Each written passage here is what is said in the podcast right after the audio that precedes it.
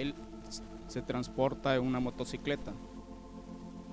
Entonces alguien se le acerca y le dice, anda con cuidado. Él llega a su moto, se sube. Ustedes saben de que cuando uno está desvelado se puede dormir, ¿verdad? Entonces a una cuadra, saliendo de la Jutosa, hay un semáforo y Burger King está, Pollos el Éxito, Burger King aquí. Él está semáforo en verde. Lo tapa un carro. Viene un señor caminando. Él arranca, pero no mira que el señor viene caminando y lo levantó. Y la moto salió, se fue a pegar a, al otro lado y él quedó en la mediana, sentado, dormido ahí porque como venía de desvelarse. Un bus venía atrás y quedó observando y dijo, mmm, ese, esa camisa es de la empresa, así que vamos a auxiliarlo, es nuestro compañero. Se acercaron y como andaba con casco, te quito el casco. No, no se lo quites porque dicen que hay que dejarlo. ¿Cómo te sentís? Ah, ah, ah. Sí, me siento bien. Pero un dolor tremendo en su estómago. Tenía que el, el manubrio se le había metido, bueno, se lo golpeó, ¿verdad? Pero dice, ¿y el otro muchacho, el que se pasó, dónde está? Ah, ya está tirado. Pero ya miramos todo y vos no tuviste la culpa. O sea, el semáforo en verde, arrancaste y lo levantó. Así que la moto se la levantaron, andate. Y se fue. A la noche que entró de turno, él pregunta y dice, bueno, ah, a vos te ayudamos, les acercaron unos, a vos te ayudamos hoy en la mañana. Sí, ¿y cómo te sentís? Ah, me duele todavía. Pero ¿qué pasó con el que estaba ya tirado? Mira, le quebraste la clavícula. Anda enyesado, te apuntaron la placa de la moto. Mm. Entonces, ahí te van a andar buscando. Entonces yo le dije esta semana, ¿por qué no compra un carro? Y muy peligroso andar en moto, máxime cuando sale de noche. Se duerme, porque recuerdo una vez que venía saliendo hace diecisiete años de noche y me dormí por un segundo y me subí a la, a la mediana. Me desperté cuando sentí que estaba encaramado y ¡pum! Pero un segundo es muy peligroso dormirse. Así que le pregunté, ¿no tienes temor salir desvelado y viajar en moto a casa? Él me dijo, yo me encomiendo antes de salir a la, de la casa, así que no tengo miedo. Está bueno, pero hay que prevenirlo. Dios cuida de ti y de mí.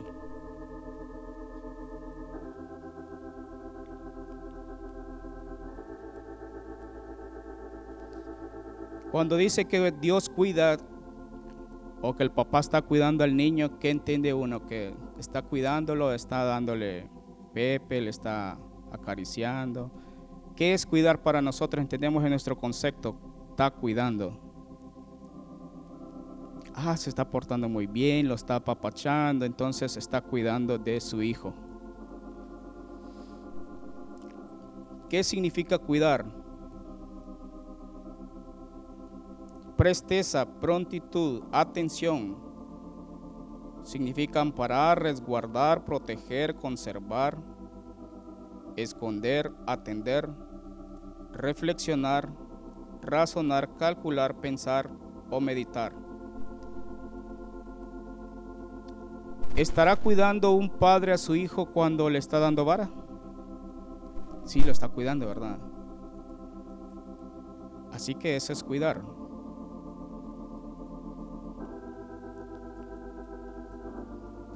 Miremos Deuteronomio, que Dios cuida de su creación.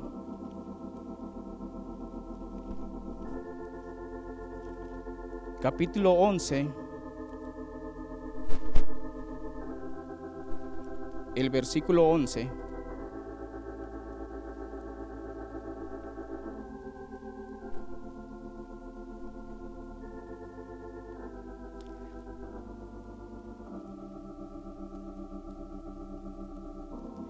La tierra a la cual pasáis para tomarla es tierra de montes y de vegas que bebe las aguas de la lluvia del cielo, tierra de la cual Jehová tu Dios cuida.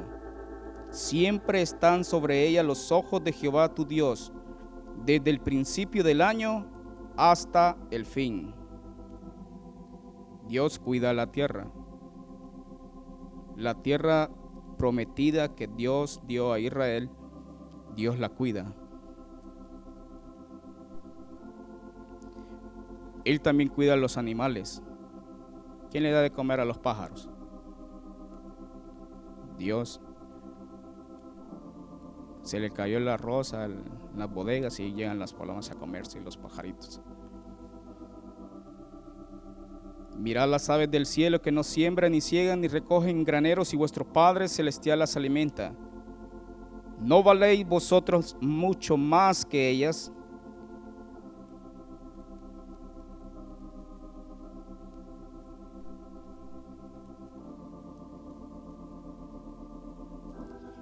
Si la hierba del campo que hoy es y mañana se echa en el horno, Dios la viste así, ¿no hará mucho más a vosotros, hombres de poca fe? No os afanéis pues diciendo qué comeremos o qué beberemos o qué vestiremos, porque los gentiles buscan todas estas cosas, pero vuestro Padre Celestial sabe que tenéis necesidad de todas estas cosas. Mas buscad primeramente el reino de Dios y su justicia, y todas estas cosas os serán añadidas. Dios tiene cuidado de los animales de, de su creación. Quiero que miremos ciertos aspectos del cuidado de Dios para su pueblo Israel, y vayamos a Jeremías treinta y uno.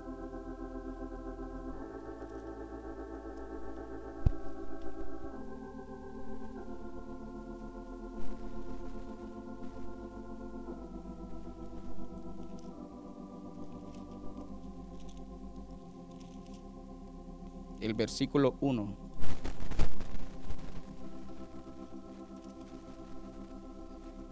En aquel tiempo, dice Jehová, yo seré por Dios a todas las familias de Israel, y ellas me serán a mí por pueblo. Así ha dicho Jehová: el pueblo que escapó de la espada halló gracia en el desierto. Cuando Israel iba en busca de reposo, Jehová se manifestó a mí hace ya mucho tiempo diciendo: con amor eterno te he amado, por tanto te prolongué mi misericordia. Aún te edificaré y serás edificada, oh Virgen de Israel. Todavía serás adornada con tus panderos y saldrás en alegres danzas. Aún plantarás viñas en los montes de Samaria, plantarás los que plantan y disfrutarán de ellas.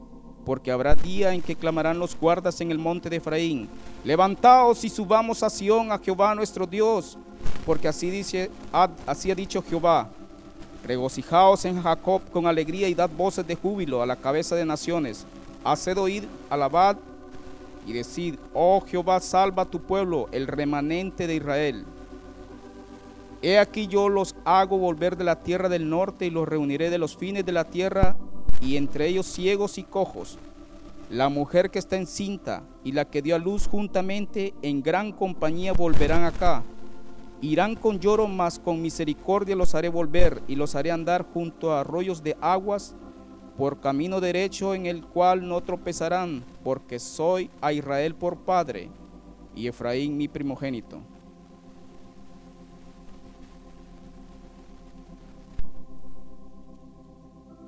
Y el versículo veintiocho.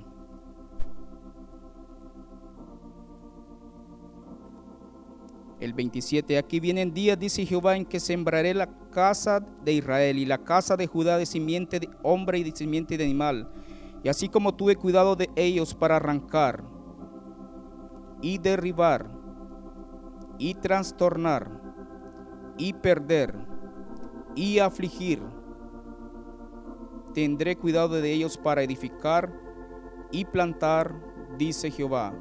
¿Cuántos cuidados hay ahí? Cuidado de ellos para arrancar. Es un cuidado, cuidado para arrancar. Otro cuidado para derribar. Otro cuidado para trastornar. Otro cuidado para perder. Otro cuidado para afligir. Ah, pero ahí no lo está cuidando, lo está afligiendo. No, dice que tendré cuidado para afligirlos. Tendré cuidado de ellos para edificar y para plantar.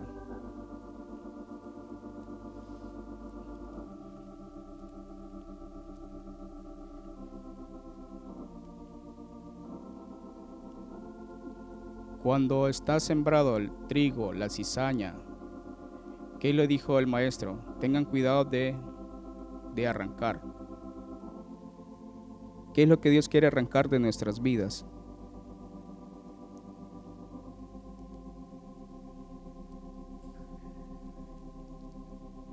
Jeremías dieciocho siete. En un instante hablaré contra pueblos y contra reinos para arrancar, derribar y destruir. Primera Reyes catorce quince. Jehová sacudirá a Israel al modo que la caña se agita en las aguas, y él arrancará a Israel de esta buena tierra que había dado a sus padres, y los esparcirá más allá del Éufrates, por cuanto han hecho sus imágenes de acera, enojando a Jehová. ¿Qué va a arrancar Dios de nuestras vidas? Ahí dice que a Israel le va a arrancar las imágenes de acera, los ídolos. Entonces Dios va a arrancar los ídolos en nuestras vidas. ¿Qué, ¿Cuáles son esos ídolos que están en nuestras vidas? Nuestros hijos, puede ser nuestras posesiones.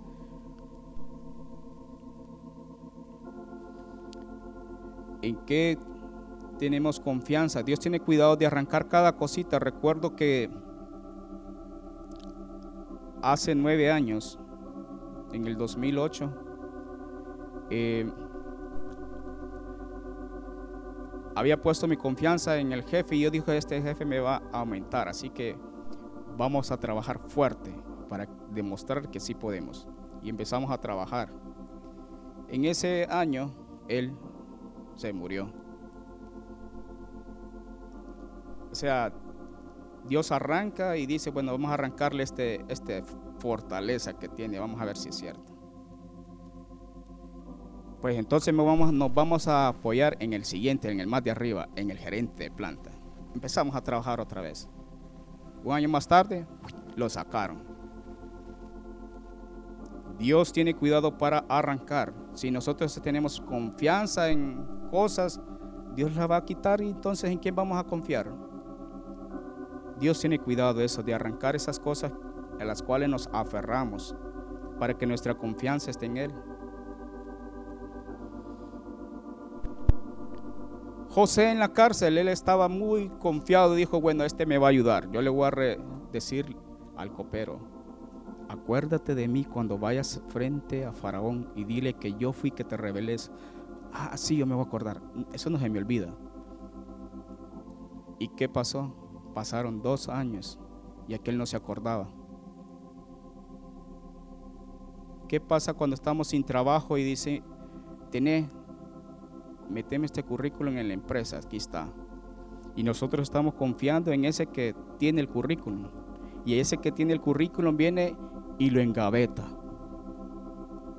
y usted está pensando, sí, ya me vas a, ¿cómo va la situación ahí? Sí, ya te vamos a llamar, tranquilo, pero él lo tiene engavetado, y de repente ocupan papel para reciclar, y agarra su currículum y lo recicla, y usted está esperando y dice, sí, hay que tener paciencia, hay que tener paciencia.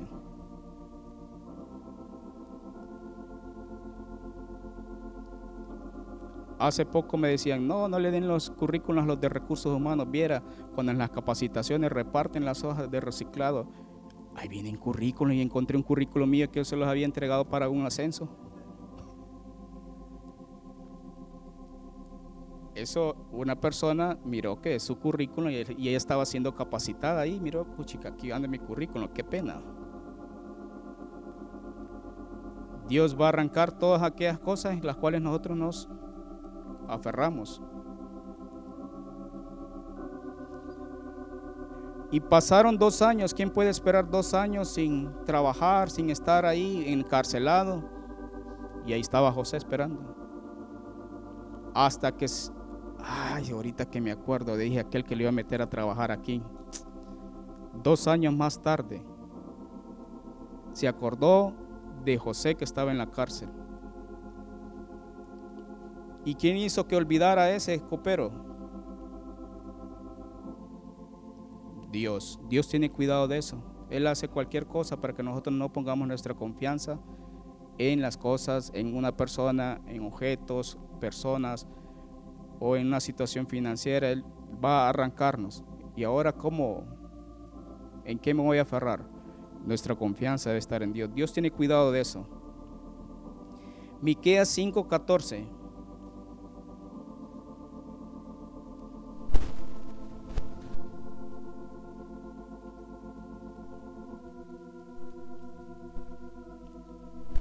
Arrancaré tus imágenes de acera de en medio de ti y destruiré tus ciudades.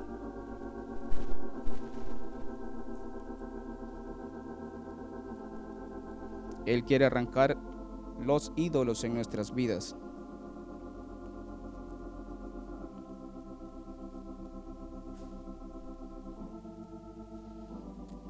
También quiere derribarlos.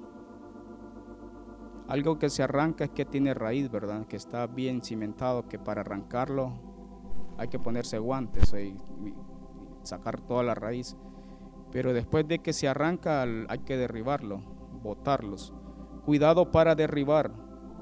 Levítico veintiséis treinta.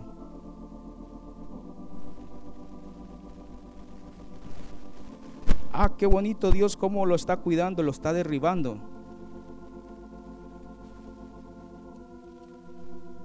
Dios me está cuidando. ¿Y qué está haciendo? Él me está derribando.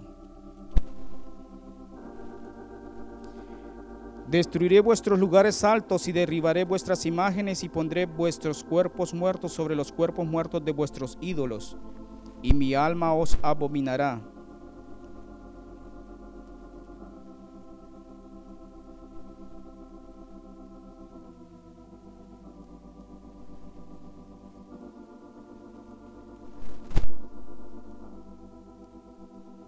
¿Qué más va a derribar Dios? Según de Crónicas veinticinco ocho.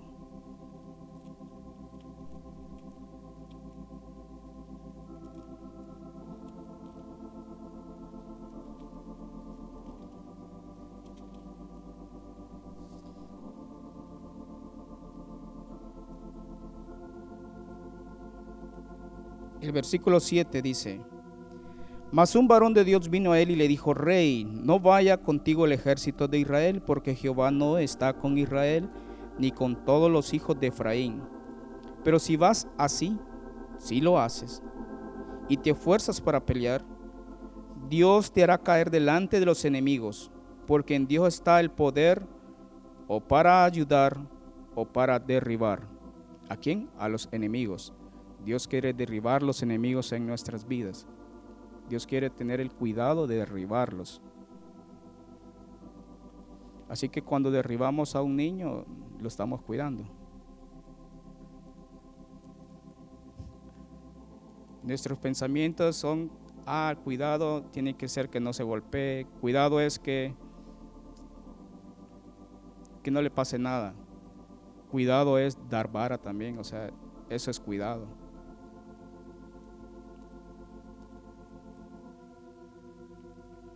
Cuidado para trastornar.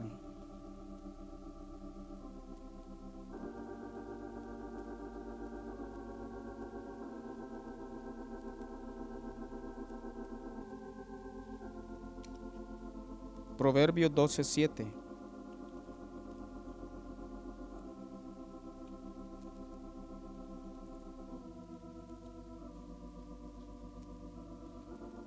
¿Qué es trastornar?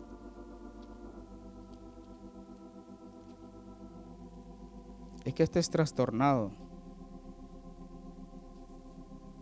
Dios trastornará a los impíos y no serán más, pero la casa de los justos permanecerá para siempre, permanecerá firme.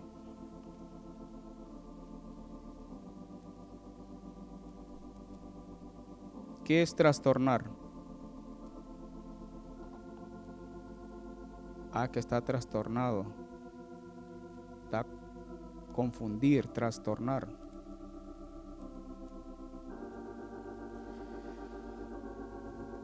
Dice que Saulo iba camino a perseguir a sus enemigos y Dios trastornó su camino mientras él iba y fue derribado. El camino de él era hoy sí, voy a ir a acabar con ellos. Tengo cartas del sumo sacerdote, del presidente Juan Orlando, vamos a ir a atacarlos. Entonces dice que Saulo iba con todo, con un grupo, y sus caminos fueron trastornados.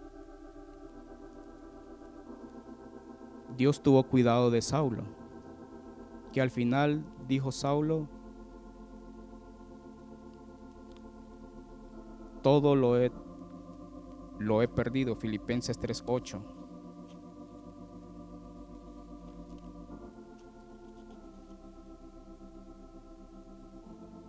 Ciertamente aún estimo todas las cosas como pérdida por la excelencia del conocimiento de Cristo Jesús, mi Señor, por amor del cual lo he perdido todo y lo tengo por basura para ganar a Cristo. Cuidado de perder. Cuando perdemos, Dios tiene, Dios tiene cuidado. Cuidado de perder. ¿Cómo es que Dios tiene cuidado cuando perdemos?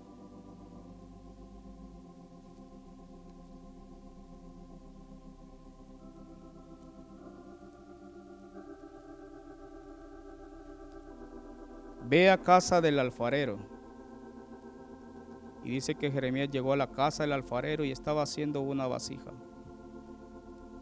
Y miró que la vasija en las manos de ese alfarero se echó a perder. Jeremías dieciocho. El versículo dos. Levántate y vete a casa del alfarero y allí te haré oír mis palabras. Y descendí a casa del alfarero, y aquí que él, él trabajaba sobre la rueda, y la vasija de barro que él hacía se echó a perder en su mano. Tu vasija se echó a perder en su mano. Y, shh, ah, y volvió y la hizo otra vasija, según le pareció mejor hacerla. Ese momento perdió. Muchas veces Dios quiere cuidarnos cuando perdemos.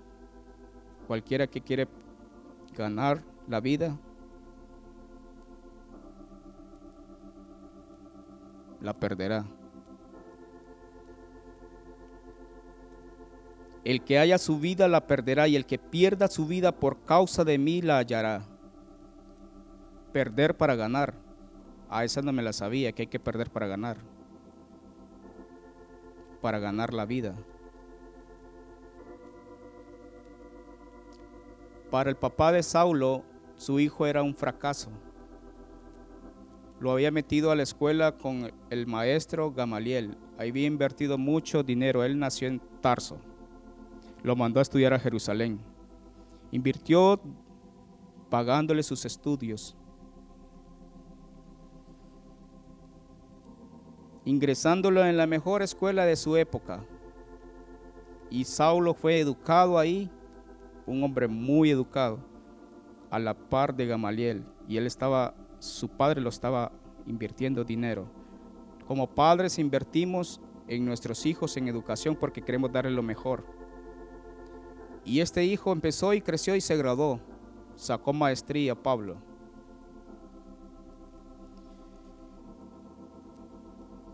Así que él, después de haberse graduado, dijo, bueno, hoy sí voy a empezar en el ministerio. Seguramente quería llegar a ser sumo sacerdote.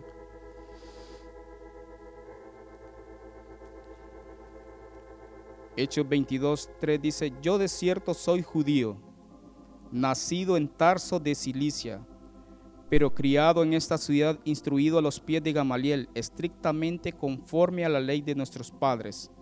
Celoso de Dios como hoy lo sois vo- todos vosotros.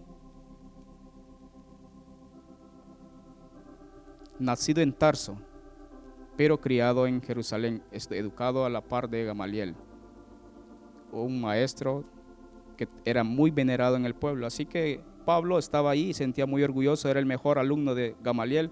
Ah, mi mejor alumno. Entonces recibió cartas del sumo sacerdote, al mejor alumno, esta es tu misión. Tu misión es ir y acabar con esa secta que se dicen llamar de Jesús. Ese camino de Jesús, esa, esta gente, y mandó cartas. Y el papá se sentía muy orgulloso en ese momento de que su hijo, ah, al fin ya tiene mi hijo y está en el ministerio, qué bueno.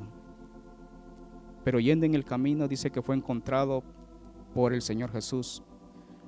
Y le dijo, Saulo, Saulo, ¿por qué me persigues?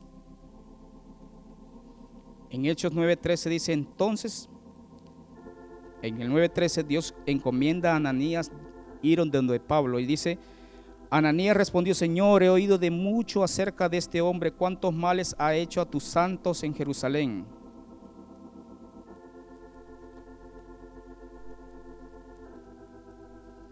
Y aún aquí tiene autoridad del principal, de los principales sacerdotes para prender a todos los que invocan tu nombre.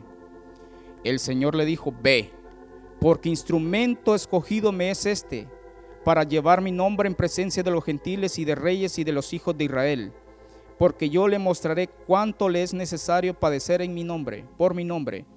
Fue entonces Ananías y entró en la casa y poniendo sobre él las manos dijo, hermano Saulo, el Señor Jesús, que se te apareció en el camino por donde venías, me ha enviado para que recibas la vista y seas lleno del Espíritu Santo.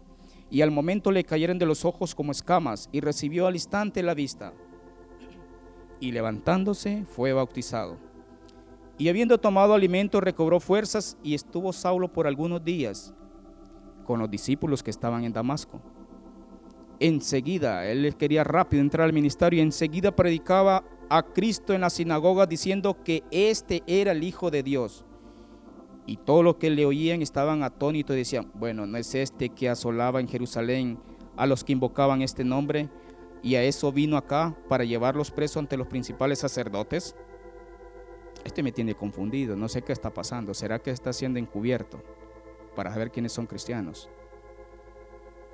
Pero Saulo much, mucho más se esforzaba y confundía a los judíos que moraban en Damasco, demostrando que Jesús era el Cristo. Él directamente se tiró al ministerio. Pasados muchos días, los judíos resolvieron en consejo matarle. Este hay que matarlo porque nos ha traicionado. Pero sus asesanzas llegaron a conocimiento de Saulo y ellos guardaban las puertas de día y de noche para matarle. Entonces los discípulos tomándole de noche le bajaron por el muro, descolgándole en una canasta. Cuando llegó a Jerusalén trataba de juntarse con los discípulos. Bueno, ahora soy del otro lado. Voy a juntarme con los discípulos. Pero todos le tenían miedo. Ah, no creyendo que fuese discípulo. De seguro nos andan investigando, ¿verdad? Entonces Bernabé, tomándole, lo trajo a los apóstoles y les contó cómo Saulo había visto en el camino al Señor, el cual le había hablado, y cómo en Damasco había hablado valerosamente en el nombre de Jesús, y estaba con ellos en Jerusalén, y entraba y salía, y hablaba denodadamente en el nombre del Señor y disputaba con los griegos, pero estos procuraban matarle. Cuando supieron esto, los hermanos le llevaron hasta Cesarea y le enviaron a, a su casa. Lo mandaron a descansar. No, mejor mándenlo para la casa, este lo van a matar. Él ya empezaba su ministerio y dijo, va, ¿y para qué me llamó el Señor? Y ya lo mandaron a Tarso. Allá llegó y lo encontró el papá. Bueno, ¿y qué te pasó vos? No, es que... Y le contó su testimonio. ¿Ustedes creen que el papá estaba muy alegre de haber invertido tanto dinero en él y ahora se le botó toda su inversión? ¿Y ahora qué te has hecho? ¿Estás loco? ¿Qué te hicieron? Era un fracaso para su papá. Tenía las mejores notas, las mejores calificaciones, pero todo eso lo tomó como basura. Dice, como pérdida por la excelencia del conocimiento de Cristo Jesús. Dios tuvo cuidado para que él perdiera. ¿Pero para qué? Para que ganara a Cristo. Para ganar a Cristo. A veces vamos a perder, pero perder que... el materiales, elogios, con tal de ganar a Cristo. Perder para ganar. Dios tiene cuidado. Pablo estuvo allí desde el versículo nueve, del capítulo nueve, el capítulo diez, Pablo y Cornelio, el capítulo once, informe de Pedro a las iglesias en Jerusalén, mientras Pablito estaba allá en su casa en Tarso, aprendiendo a hacer, ¿qué? Tiendas. Y él estaba trabajando en la, porque como había estado estudiando allá en Jerusalén, él tenía que aprender a trabajar porque su papá ya no le daba el sustento. Ya está grande, tienes que trabajar. Y él tenía que trabajar para mantenerse. Y, él, y Dios no le había dicho que le había dado una palabra, que él iba a estar delante de reyes. ¿Y qué pasó? Para nosotros hubiera dicho, bueno, si el Señor me llamó, ¿y por qué estoy aquí? Ah, pusieron las manos sobre mí y dice, tú vas a hacer esto. Y ahí estaba Pablo. ¿Cómo creen que se encontraba Pablo en ese momento? Él era muy espiritual, ¿verdad? Ese Pablo solo orando pasaba. No, Pablo estaba como nosotros, cuando no encontramos trabajo. Señor, ¿y qué, qué pasó? ¿Será? ¿No será? Hasta el once, el versículo veintidós. Llegó la noticia de estas cosas oídas de la iglesia que estaban en Jerusalén, y enviaron a Bernabé que fuese hasta Antioquía. Mandaron a Bernabé, ¿se acuerdan que Bernabé fue el que agarró a Pablo y se los presentó a los apóstoles? Entonces mandaron a Bernabé a Antioquía. Este, cuando llegó y vio la gracia de Dios, se regocijó y exhortó a todos a que con propósito de corazón permaneciesen fieles al Señor, porque era varón bueno y lleno del Espíritu Santo y de fe, y una gran multitud fue agregada al Señor. Después, me acuerdo de aquel cipote, dijo Bernabé. Fue a Tarso para buscar a Saulo, y hallándole, le trajo a Antioquía. Y se congregaron allí todo un año con la iglesia, y enseñaron a mucha gente, y a los discípulos se les llamó cristianos por primera vez en Antioquía. Ah, ¡qué alegría! La espera desespera. Pero ahí estaba Saulo, ya dijo, ah, Señor, Bernabé, qué bueno verte. Sí, vamos para Antioquía. Pero ¿será que estaba todavía llamado? Miremos el versículo trece. Había entonces en la iglesia que estaba en Antioquía profetas y maestros: Bernabé, Simón, que se llamaba Níger, Lucio de Cirene, Manaén, el que se había criado junto con Herodes el tetrarca, y Saulo. Ministrándose esto al Señor y ayunando, dijo el Espíritu Santo: Apartadme a Bernabé y a Saulo para la obra a, los, a que los he llamado. Entonces, habiendo ayunado y orado, les impusieron las manos y los despidieron. Ustedes van para el ministerio hasta ese momento, hasta el versículo trece tres. Muchas veces perder, ah, es que estoy perdiendo tiempo aquí, ¿por qué me tienen sentado? Dios está haciendo una obra en tu vida, en mi vida. Y muchas veces no entendemos por qué es el cuidado de Dios para nosotros y decimos, bueno, ¿qué está pasando? Dios tiene cuidado de ti, de mí. Perder para ganar, para ganar a Cristo. Aprendemos paciencia, aprendemos a esperar, porque bueno, somos pacientes, pero cuando estamos en el doctor, pero cuando estamos detrás de un semáforo nos impacientamos. Dios quiere que tengamos, aprendamos a esperar en su tiempo. No importa perder el tiempo, que parece que estamos perdiendo el tiempo, pero es el tiempo que Dios necesita para. Dice que la llevaré al desierto y hablaré a su corazón. ¿A dónde? Allá al desierto.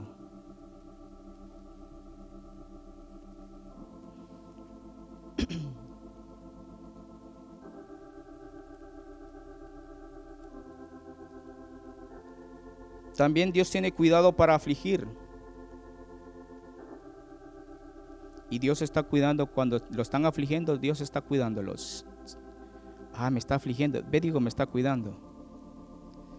Deuteronomio ocho dos, y te acordarás de, de todo el camino por donde te ha traído Jehová tu Dios estos cuarenta años en el desierto, para afligirte, para probarte, para saber lo que había en tu corazón, si habías de guardar o no sus mandamientos.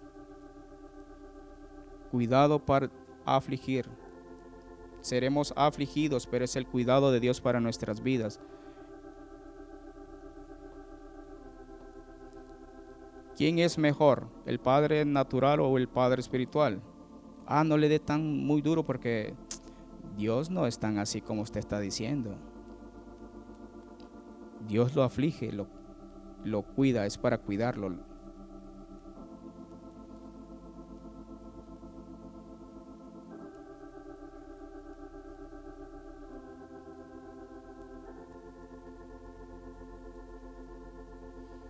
Pero después de que Dios ha derribado, Dios ha arrancado, Dios ha afligido, Dios ha trastornado, Dios se dedica también a tener el cuidado de edificar. Y Él empieza con cuidado a edificar, dice que Él edificará su casa. Y Zacarías seis, doce y trece, y le hablará diciendo, así ha hablado Jehová de los ejércitos, diciendo, he aquí el varón cuyo nombre es el renuevo, el cual brotará de sus raíces, y edificará el templo de Jehová. Él edificará el templo de Jehová, y él llevará gloria y se sentará y dominará en su trono, y habrá sacerdote a su lado, y consejo de paz habrá entre ambos. Dios está edificando su casa en nuestras vidas, su morada. Entonces, si Él ha derribado y ha quitado los, los ídolos, ¿se acuerdan cuando Josías limpió la casa y telas de araña y todo lo que había? Y de, empezaron la restauración de la casa. Entonces Dios también edifica su casa y va a edificarnos la morada. Ya derribó, ya botó todo eso y ahora va a edificar. Tú te llamarás Pedro, y sobre esta declaración edificaré mi iglesia. Él está edificando.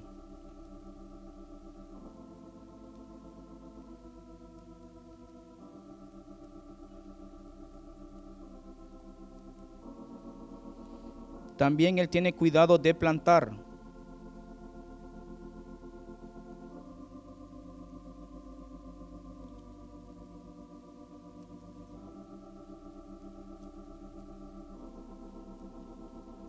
¿Qué es lo que se planta? Amós nueve. En aquel día yo, le, el versículo once, en aquel día yo levantaré el tabernáculo caído de David y cerraré sus portillos y levantaré sus ruinas y lo edificaré como en el tiempo pasado, para aquellos sobre los cuales es invocado mi nombre posean el resto de Edom y a todas las naciones, dice Jehová, que hace esto.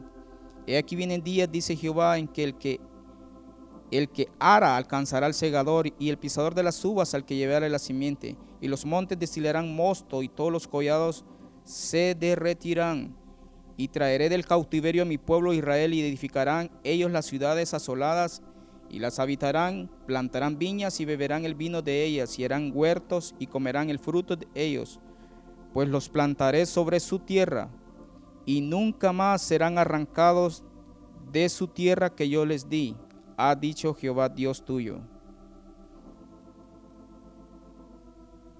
O sea, Dios lo pone en su lugar. Ya lo arranqué de ahí y lo voy a plantar. Que seamos plantados en su templo, en su casa.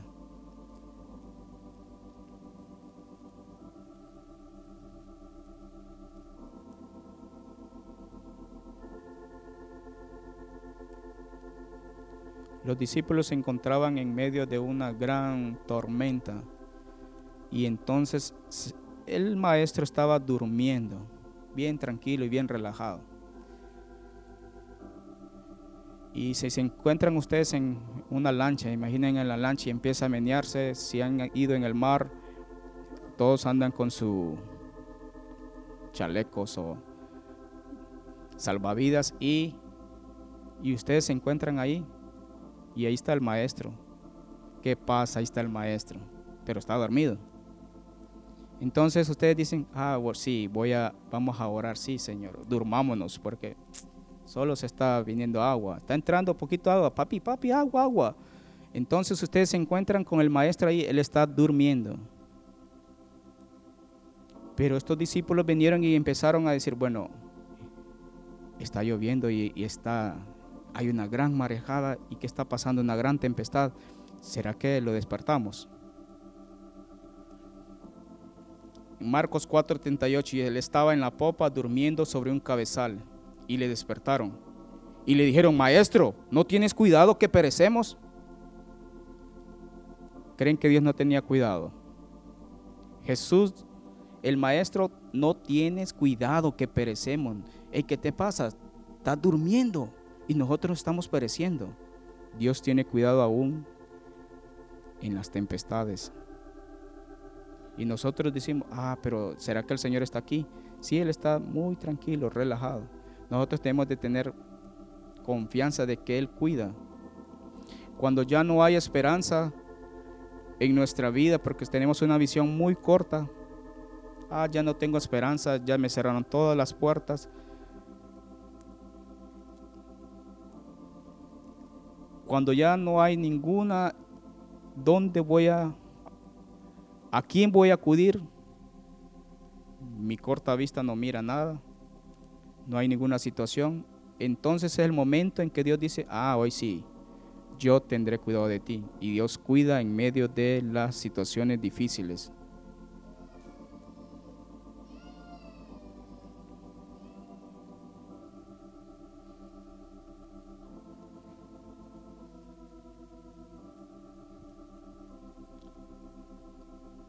Cuando esas esperanzas se han acabado, Dios tiene cuidado. Aunque nosotros no creamos de que Él tiene el cuidado, Dios tiene el control. ¿Qué le dijo Jesús a sus discípulos? Marcos cuatro.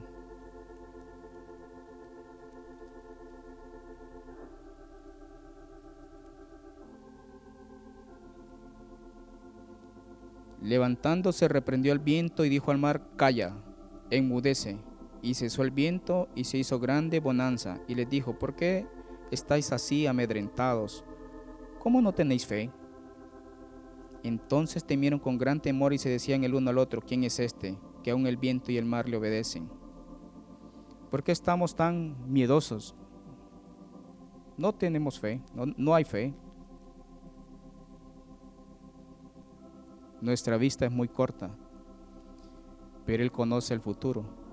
Él sabe cuál es lo mejor para nuestra vida. La, Él tiene el cuidado en medio de la tormenta.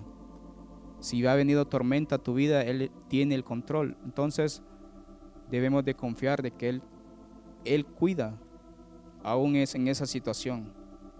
Contaba, mi mamá dice que él, ella estaba con mi papá viajando, y llegaron al pueblo, al punto allá en el Negrito, y dice que es, ella se sube a un mototaxi, la mototaxi está desengranada y empieza a caminar esa, el mototaxi. ¿Qué pasaría en ese momento? No puede manejar.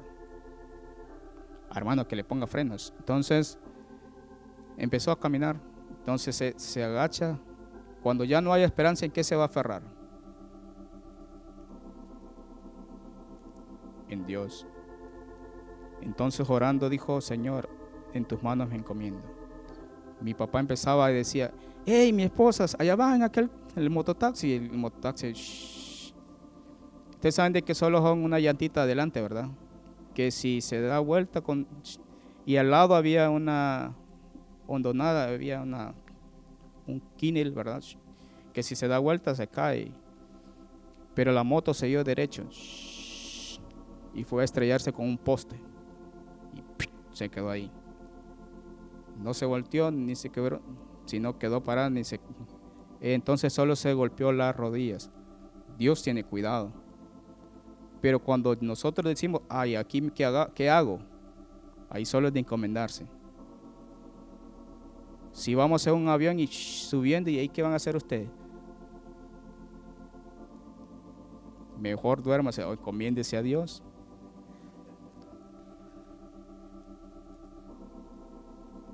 ¿Verdad que usted no se preocupa y va para arriba? Ay, ¿qué tal que se caiga? o usted cuando vino, ¿será que esas sillas van a aguantar hoy? No, ¿verdad? No está pensando en eso. ¿Y si hay un terremoto? Dios tiene cuidado de todas las cosas. Cuando ya no tenemos nosotros el control, es cuando debemos de aferrarnos, aferrarnos a Dios, porque Él tiene el cuidado.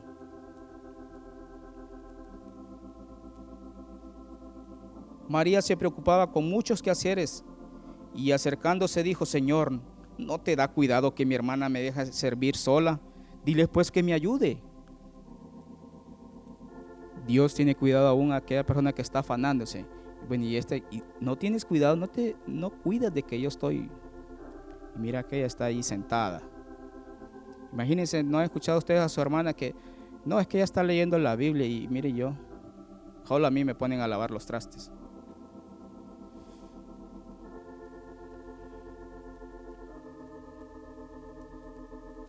Dios tiene cuidado. Mas buscad primeramente el reino de Dios y su justicia, y todo lo demás vendrá por añadidura. ¿Será que Dios nos cuida como la, nos cuida, como cuidamos nosotros a nuestros niños? Un padre, para enseñarle a su hijo de que no debía acercarse a la piscina, vino y lo tiró. Y que se tiró. Cuando mire que el niño ya, bueno, sí, ahí se va a aprender de que no se debe estar cerquita de la piscina. Entonces, se tiró él y lo sacó. El niño nunca más volvió a ponerse cerquita de la piscina. Dios tiene cuidado. Ah, lo voy a más afligir. Ah, Señor, tú me estás cuidando. Entonces el niño ahora sí confía y sí, mi papá me cuida. Cuando yo me estoy, si me estoy ahogando, Él me saca. Debemos de confiar plenamente en Dios de que Él tiene cuidado de nosotros. Cantemos ese coro. Cristo amante.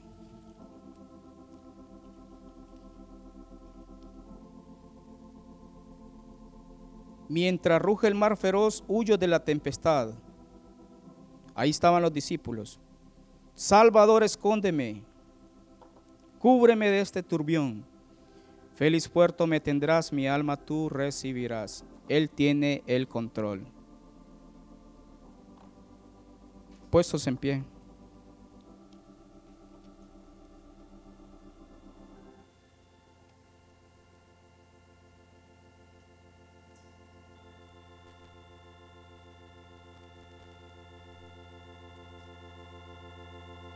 Dios cuidó a Moisés.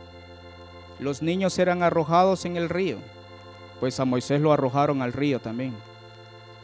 Ah, pobrecito, y, y, pero si ahí los están arrojando, sí, Dios tiene cuidado y lo arroja. Ahí era el peor lugar, el, el último lugar donde iba a buscarlo Faraón, si ahí están todos los niños que estamos tirando. Ahí estaba Moisés, cuidado por Dios.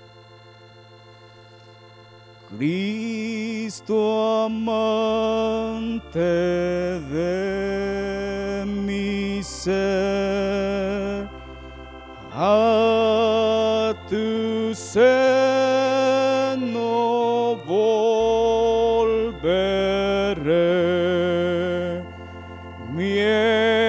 mientras ruge el mar feroz.